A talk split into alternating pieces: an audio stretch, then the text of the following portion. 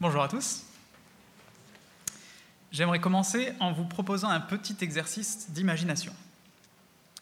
Pensez à quelqu'un que vous admirez, peut-être quelqu'un de célèbre que vous aimeriez rencontrer, quelqu'un qui est grand à vos yeux. C'est peut-être un footballeur ou un rugbyman, peut-être une auteure ou une actrice ou un artiste, peut-être même un, un grand esprit scientifique, un grand théologien, ou un grand chef d'État, Napoléon par exemple, je ne sais pas.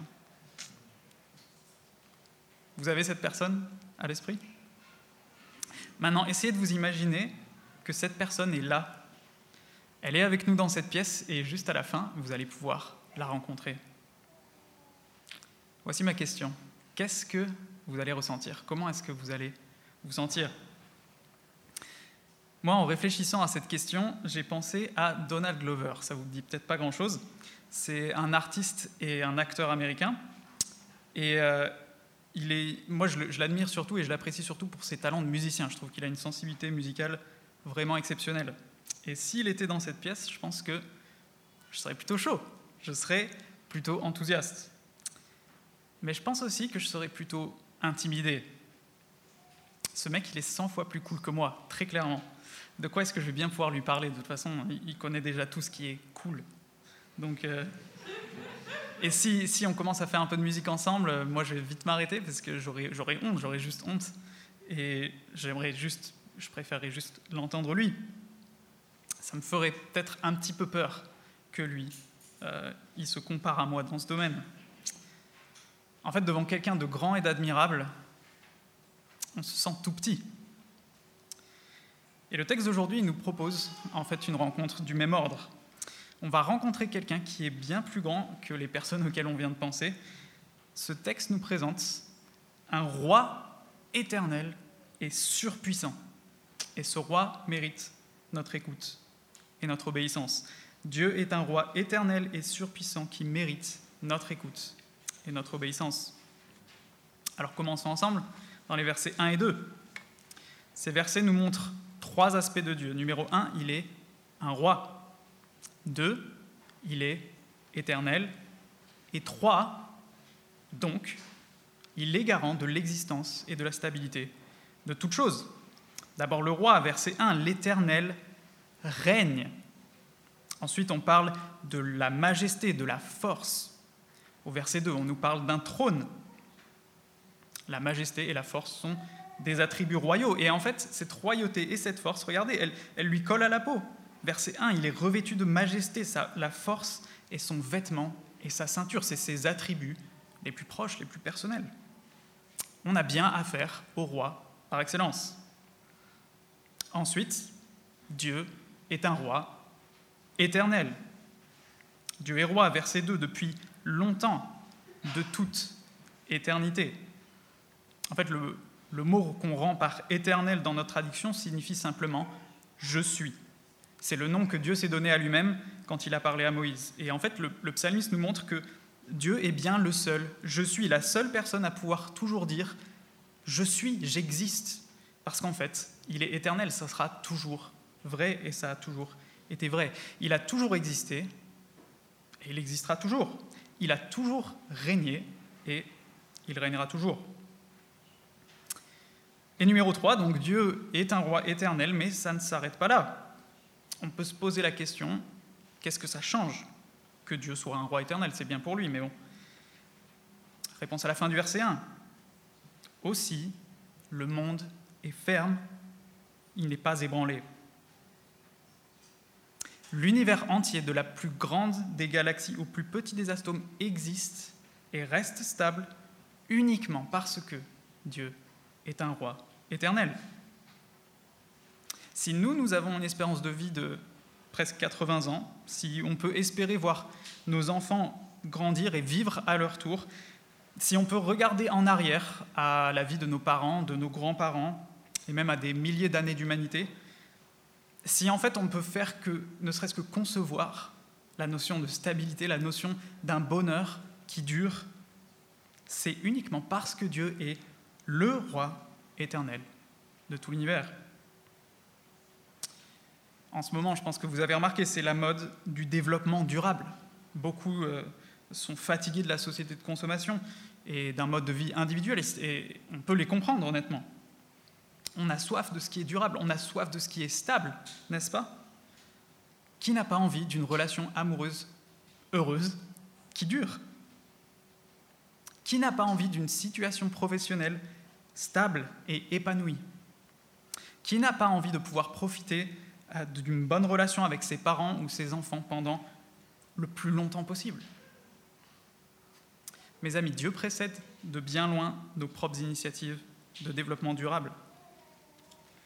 Tout ce que nous connaissons de bon, de durable, de solide, de stable existe parce que Dieu est le roi éternel qui le rend possible.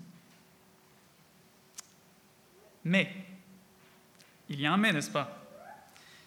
Si Dieu est bien un roi, alors par conséquent, nous sommes ses sujets. Vous avez remarqué, il n'est pas juste créateur, il est roi. Et c'est là que ça se corse, n'est-ce pas? On veut bien d'un roi qui nous donne une bonne situation, une vie heureuse et stable, un état dans lequel il fait bon vivre. En fait, on veut tous d'un roi qui soit à notre service. Mais ça, c'est un Père Noël, c'est pas un roi. Si Dieu est bien le roi, alors c'est à nous de le servir. C'est autour de lui que le monde tourne, et plus autour de moi. C'est lui qui devient le centre légitime de mes décisions. Ce que lui veut à force de loi pour moi, c'est logique. Si Dieu est bien le roi éternel, alors il mérite entièrement qu'on l'écoute et qu'on lui obéisse. L'auteur du psaume vient de nous présenter Dieu comme le roi éternel, mais maintenant il va nous parler de sa puissance. Ça n'aurait pas de sens de parler d'un roi si on ne parlait pas un peu de sa force. Dans les versets 3 et 4, l'idée est simple. Dieu est surpuissant. Il est plus puissant que tout. Et ça commence avec peut-être une drôle d'image dans les versets 3 et 4. Regardez, l'auteur parle, verset 3, de fleuves, de flots. Verset 4, les grandes eaux, les flots de la mer. Et l'auteur leur donne même une espèce de personnalité. Ils font entendre leur voix deux fois au verset 3, ils font entendre le grondement de leur flot. Verset 4, on entend la voix des grandes eaux. L'auteur nous décrit une sorte de concert des éléments, un déchaînement généralisé de la nature. Alors ces images ne parlent peut-être pas beaucoup à des citadins toulousains du XXIe siècle. Nous, quand on va à la mer, c'est pour bronzer et pour faire trempette. On a des ponts bien solides sur l'autoroute sur lesquels on peut passer tranquille au-dessus des fleuves. Et pour la plupart, on a même la chance d'avoir appris à nager quand on était enfant. Donc on ne s'est même jamais posé la question qu'est-ce qui se passe si je me retrouve dans l'eau comme ça? Mais même à notre époque, demander à un navigateur qui est parti en pleine mer, loin des côtes, là-bas, quand on a juste l'eau à perte de vue, on n'est pas aussi rassuré. Mais c'est bien pire pour les contemporains du psalmiste. Le, le, texte écrit à une époque où la plupart des gens ne savent pas nager. Les ponts qui sont solides sont rares parce qu'ils sont chers et donc euh, c'est compliqué. La plupart des ponts sont un petit peu euh, pas forcément stables. Et la navigation en mer est une des activités professionnelles les plus dangereuses qui soient. La moindre tempête un peu sévère peut tout simplement signer votre arrêt de mort. Mais si vous êtes un lecteur attentif de la Bible, cette histoire d'eau et de mer doit vous rappeler quelque chose. Allons ensemble à la première page de la Bible. Je vous propose chapitre 1, verset 1 dans le livre de la Genèse. Et ce passage va nous aider un petit peu à éclairer le texte d'aujourd'hui.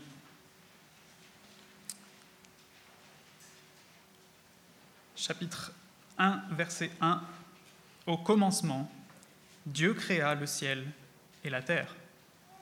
La terre n'était que chaos et vide. Il y avait des ténèbres à la surface de l'abîme et l'Esprit de Dieu planait au-dessus de l'eau. La suite, verset 7.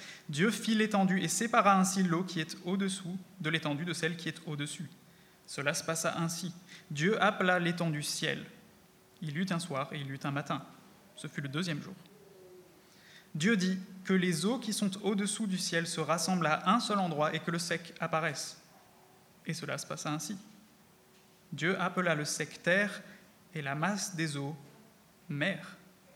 Dieu vit que c'était bon.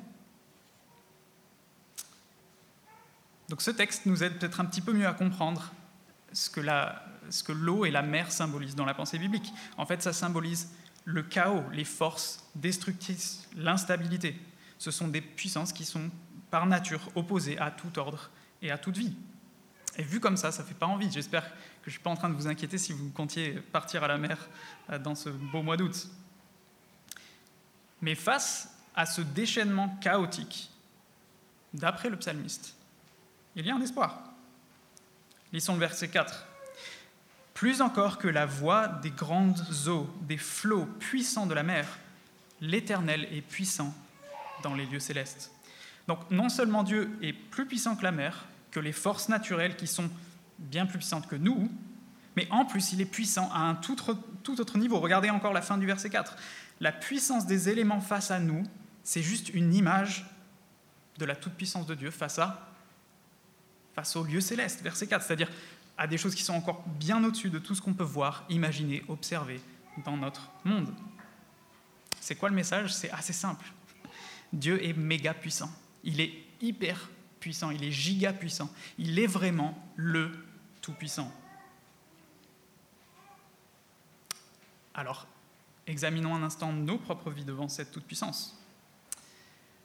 Nous sommes souvent tentés, je ne sais pas vous, mais j'imagine, en tout cas moi, on est souvent tenté de se penser, de se trouver plus indépendant et plus autosuffisant que nous ne le sommes réellement.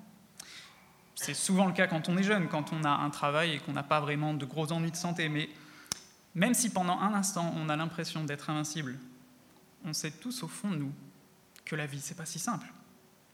On a tous quelqu'un dans notre entourage qui a tout perdu. C'est peut-être même ton cas ce matin.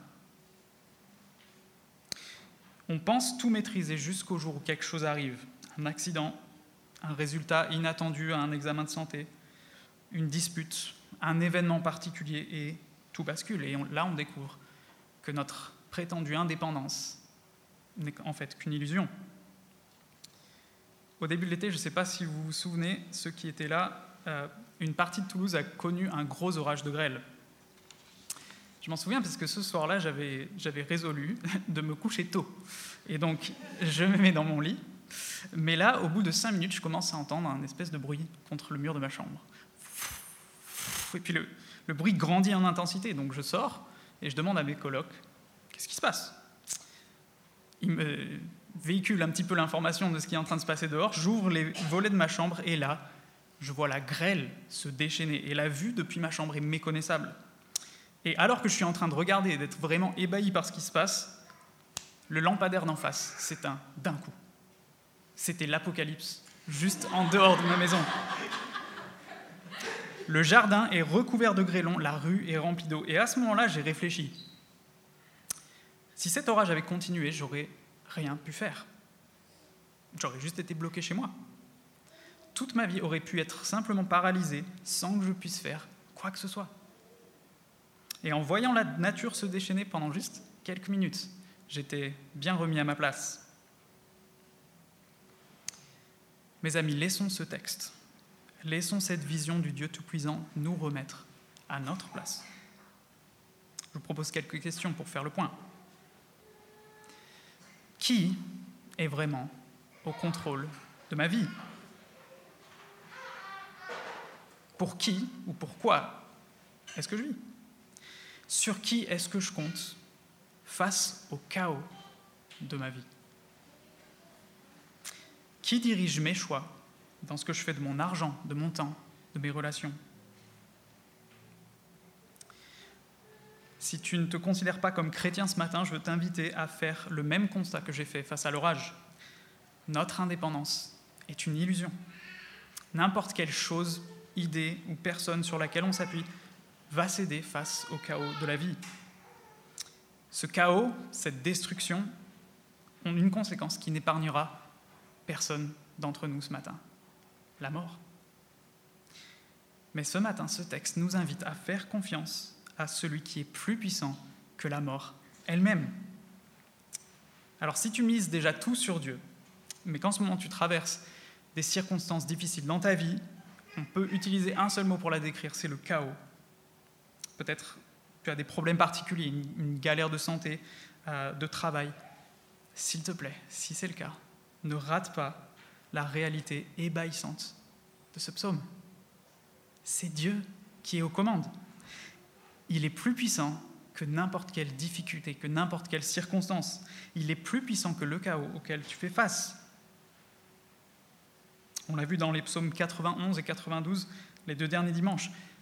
Si tu te confies en Dieu, il ne te laissera pas tomber. Si ta vie échappe à ton contrôle, finalement c'est normal. On n'est pas les rois de l'univers. Mais elle, elle échappera jamais au contrôle de Dieu. Ce texte nous l'affirme, Dieu est vraiment le roi éternel et tout puissant. Mais notre texte ne s'arrête pas au verset 4. L'auteur vient de nous exposer cette image éblouissante d'un roi éternel et tout-puissant. Et dans cette dernière partie, il va parler un peu plus précisément de ce qui nous concerne. Deux choses doivent attirer notre attention dans le verset 5. Elles viennent démolir plusieurs mauvaises conceptions de Dieu dans lesquelles on tombe souvent. Mauvaise compréhension numéro 1, Dieu est peut-être puissant, éternel, tout ça, mais bon, de toute façon, il vit loin de nous, il vit dans ses nuages. Nous, on n'est que des fourmis pour lui. Comment est-ce qu'il pourrait même s'intéresser à nous? Mauvaise compréhension numéro 2, peut-être on peut accepter Dieu est, puissant, éternel et tout ça, mais toute façon, il y a plusieurs chemins pour y arriver. Dieu, il n'est pas vraiment forcément défini. C'est pour ça qu'il y a plusieurs religions, d'ailleurs. On, peut atteindre Dieu par un peu tous ses moyens. L'auteur de ce psaume n'est absolument pas d'accord. Verset 5. Tes instructions sont entièrement vraies. C'est une petite phrase, mais regardons tout ce qu'elle implique. Déjà, Dieu nous instruit. Donc non seulement il s'intéresse à nous, c'est sûr, mais en plus il nous donne des instructions, un guide, une façon de vivre, quelque chose qui est à notre hauteur, que nous, on peut comprendre. Ce terme instruction, en fait, il fait référence à tout ce que Dieu a révélé dans l'histoire. Et d'ailleurs, la fin de la phrase confirme cette idée. Ces instructions-là sont entièrement vraies. Autrement dit, il y a une seule révélation, et elle est claire et vraie. Dieu sait bien que nous, on est petits et faibles, et donc il nous a donné une instruction à notre taille pour que nous, on puisse la comprendre et la suivre. Tout comme le monde est ferme par la force de Dieu, verset 1, nous, on est affermis par ses instructions, verset 5. Vous le savez comme moi, on vit ces, ces dernières décennies et ces derniers siècles un véritable âge d'or de la technologie il n'a jamais été si facile d'être informé sur n'importe quel sujet que ce soit. Je me rappelle, quand j'étais petit, on n'avait pas Internet, Wikipédia, ça n'existait pas, donc il fallait avoir une encyclopédie, ou alors il fallait aller à la bibliothèque et aller chercher dans les index et trouver le bon livre. Et ça se trouve, il n'avait pas l'information. Alors on allait chercher un autre livre, c'était compliqué. Euh, alors qu'aujourd'hui, c'est très simple. N'importe lequel d'entre nous, en, en, trois clics sur un ordinateur ou même sur un téléphone, peut avoir accès à n'importe quelle information. Mais le problème, c'est qu'il n'a jamais été aussi facile d'être mal informé qu'aujourd'hui. Il n'y a jamais eu autant de fausses informations, de fake news, on a même un, nom pour ça maintenant, d'études scientifiques biaisées, d'articles au titre accrocheur, mais au contenu finalement sans substance. Nous avons plus de moyens que jamais d'obtenir de l'information et pourtant construire notre vision du monde sur du solide n'a jamais été aussi difficile. Et l'auteur nous ramène à ça. Ces instructions de Dieu sont du solide, ce n'est pas des fake news. L'auteur affirme qu'on peut se baser dessus pour notre vie, pour notre vision du monde, pour nos grandes et nos petites décisions. Tirons les conséquences de cela. Si Dieu lui-même, notre propre Créateur, notre roi, nous a adressé des instructions. Alors, il y a peu de choses qui ont autant de valeur pour savoir où notre vie va et comment la vivre. Est-ce que je vois vraiment la Bible comme les instructions de Dieu pour mon bien? Est-ce que je suis sérieux du coup dans ma volonté de la comprendre, de la lire régulièrement? Qu'est-ce que j'ai mis en place comme moyen concret pour cela? Peut-être que ça fait pas très longtemps que tu as commencé à lire la Bible et que tu as encore un peu de mal à la comprendre par toi-même.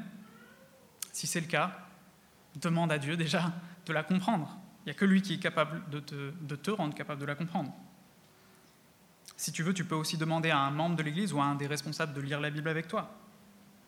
Il existe aussi des plans de lecture, euh, des, voilà, des outils qui peuvent t'aider à lire la Bible régulièrement et à la comprendre. Franck a tout à l'heure parlé euh, de nos groupes PEPS ne manque pas mercredi prochain, si c'est le cas. Euh, les groupes PEPS sont pour un de leurs objectifs principaux est de comprendre et appliquer la parole de Dieu, ses instructions à notre vie. Nous avons beaucoup de moyens d'étudier et de comprendre la parole de Dieu. Saisissons-les. Mais à ce stade, peut-être qu'il nous reste encore une mauvaise compréhension de Dieu. C'est l'idée que peut-être Dieu est tout-puissant, tout ça, il communique avec nous, mais que finalement, ce que chacun de nous fait, du coup, c'est si petit, c'est pas si grave, c'est sans conséquence. Bon, ok, je ne suis pas en train de suivre les instructions de Dieu à la lettre. Bon, mais on fait tous des erreurs, non? Euh, La Bible, je la connais dans les grandes lignes, euh, aimer son prochain, tout ça. Euh, puisque je fais de mal, bon, Dieu me le pardonnera, c'est son métier. Mes amis, si nous prenons à la légère cette instruction de Dieu, nous avons vraiment besoin d'entendre ensemble la fin du verset 5. La sainteté convient à ta maison éternelle jusqu'à la fin du monde. La sainteté, d'après la Bible, ce n'est pas un truc un peu mystique, c'est tout simplement ce qui est mis à part. C'est ce qui est, ce qui est saint, c'est ce qui est gardé, ce qui est préservé de la saleté, de la souillure, du péché. Et le péché, c'est simplement le fait de penser et d'agir comme si nous étions les rois de l'univers. Une image très simple pour illustrer la sainteté et le péché, c'est celle de l'hygiène. Est-ce que vous mettriez votre brosse à dents dans vos chaussettes sales? Pour ensuite vous brosser les dents Je ne suis pas sûr. Est-ce que vous laveriez vos légumes dans l'eau de vos toilettes? Bien sûr que non. Ou si vous le faites, parlez, parlez, parlez-en à la fin. Mais bien sûr que non. On comprend bien. Ces règles d'hygiène, elles sont, elles sont simples, elles sont limpides pour nous. Et en fait, d'après l'auteur, c'est la même chose avec Dieu. Sa maison, verset 5, ça désigne ce qui lui appartient, les personnes qui lui sont proches, qui sont dans son foyer, le cercle de son intimité. Et d'après ce verset, il n'y a que ce qui est propre, ce qui est saint, qui puisse rester là. On l'a vu au début du, du, verset, Dieu nous instruit, mais ce n'est pas un manuel pour nous apprendre de belles théories. Dieu nous montre ce qui est bon, ce qui est bien, pour que nous le mettions en pratique. Gardons-nous bien de penser qu'une simple adhésion intellectuelle ou une sympathie distante avec la foi chrétienne font de nous des chrétiens. Les chrétiens authentiques sont ceux qui, ayant entendu cette instruction, la mettent en pratique. Alors est-ce que je comprends ce matin, pas juste avec la tête, mais est-ce que je comprends entièrement ce que ça veut dire? Que seule la sainteté, la sainteté convient à la présence de Dieu. Si je suis chrétien, est-ce que je comprends l'importance vitale que le péché disparaisse de ma vie? Si ce n'est pas le cas, j'aimerais te conseiller la lecture d'un livre pour la fin de l'été. Ça tombe bien, tu as peut-être un peu plus de temps. Je te conseille de lire La mortification du péché de John Owen. Je vois Franck sourire, c'est lui qui me l'a fait découvrir ce livre. Euh, il commence avec un verset tiré de la lettre aux Romains que je vais simplement vous lire. Si vous vivez en vous conformant à votre nature propre, vous allez mourir. Mais si par l'Esprit vous faites mourir les manières d'agir de votre nature propre, vous vivrez. C'est une sorte de résumé de ce que doivent faire les chrétiens avec le péché, avec ce qui est opposé à la sainteté dans leur vie. Il s'agit d'une lutte à mort. L'enjeu, c'est notre propre vie. Et donc ce livre, peut t'aider à saisir cette vision du péché d'après la Bible. Il peut t'aider à saisir les outils que Dieu nous a donnés pour cette lutte. J'ai personnellement été très encouragé par la lecture de ce livre et je sais que d'autres ici euh, l'ont été aussi. Il s'adresse particulièrement à des personnes qui reconnaissent leur, leur propre indifférence, leur propre apathie ou leur, leur compromission face au péché. Si c'est ton cas ce matin, je veux vraiment t'encourager à ne pas tourner le dos à cette vision, à ce que nous dit ce verset 5. Seul ce qui est propre, ce qui est saint, peut rester dans la présence du Dieu de la Bible. Mes amis, nous avons contemplé ensemble la merveilleuse nouvelle que ce psaume nous expose. Dieu est le roi tout-puissant. Ça veut dire qu'il a tout créé, y compris nous, et, tout ce qu'il a créé peut connaître la stabilité grâce à lui, il va même jusqu'à nous instruire lui-même. Mais il y a aussi une mauvaise nouvelle. Si seule la sainteté convient vraiment à la présence de ce Dieu, on est tous très mal ce matin, parce que la Bible est sans équivoque. Nous, on est tous sauf saints. On est tous sauf saints. On est parfaitement incapable d'obéir par nous-mêmes à ses instructions. Pour le constater, c'est facile, regardons chacun notre cœur. À quoi est-ce que j'ai pensé? Qu'est-ce que j'ai dit? Qu'est-ce que j'ai fait cette semaine?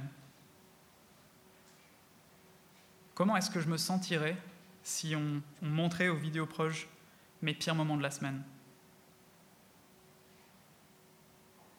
Il est facile de voir que nous ne convenons pas à l'intimité d'un roi si puissant et majestueux. Mais, un dernier mais, si vous me le permettez, la Bible ne s'arrête pas au verset 5 du psaume 93. Dieu lui-même, ce roi si grand et éternel, est venu sur la terre dans la personne de Jésus-Christ. Il a pris sur lui notre péché et la condamnation juste qu'il méritait. Il nous a lavés, il nous a rendus propres, saints, en nous donnant sa propre sainteté. Il nous a rendus convenables, acceptables à la présence même de Dieu. Pas parce que nous, on est bons ou saints, mais parce que Jésus-Christ nous donne sa bonté et sa sainteté.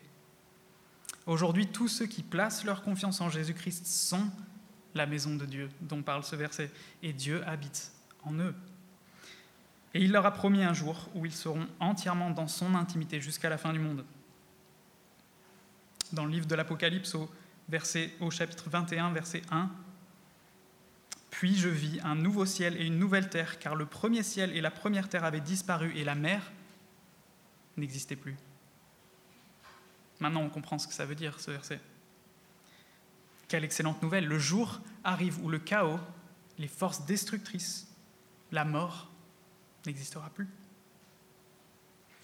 La suite dans les versets 2 à 4. Je vis descendre du ciel d'auprès de Dieu la ville sainte, la nouvelle Jérusalem, préparée comme une mariée qui s'est faite belle pour son époux. J'entendis une voix forte venant du ciel qui disait, Voici le tabernacle, l'habitation de Dieu parmi les hommes. Il habitera avec eux et ils seront son peuple, et Dieu lui-même sera avec eux. Il essuiera toute larme de leurs yeux, et la mort ne sera plus, et il n'y aura plus ni deuil, ni cri, ni douleur, car ce qui existait avant aura disparu. Tous ceux qui sont les disciples de Jésus-Christ pourront voir face à face ce roi éternel et tout-puissant pour l'éternité. Alors dès aujourd'hui, écoutons-le et obéissons-lui. Je vous propose de prier.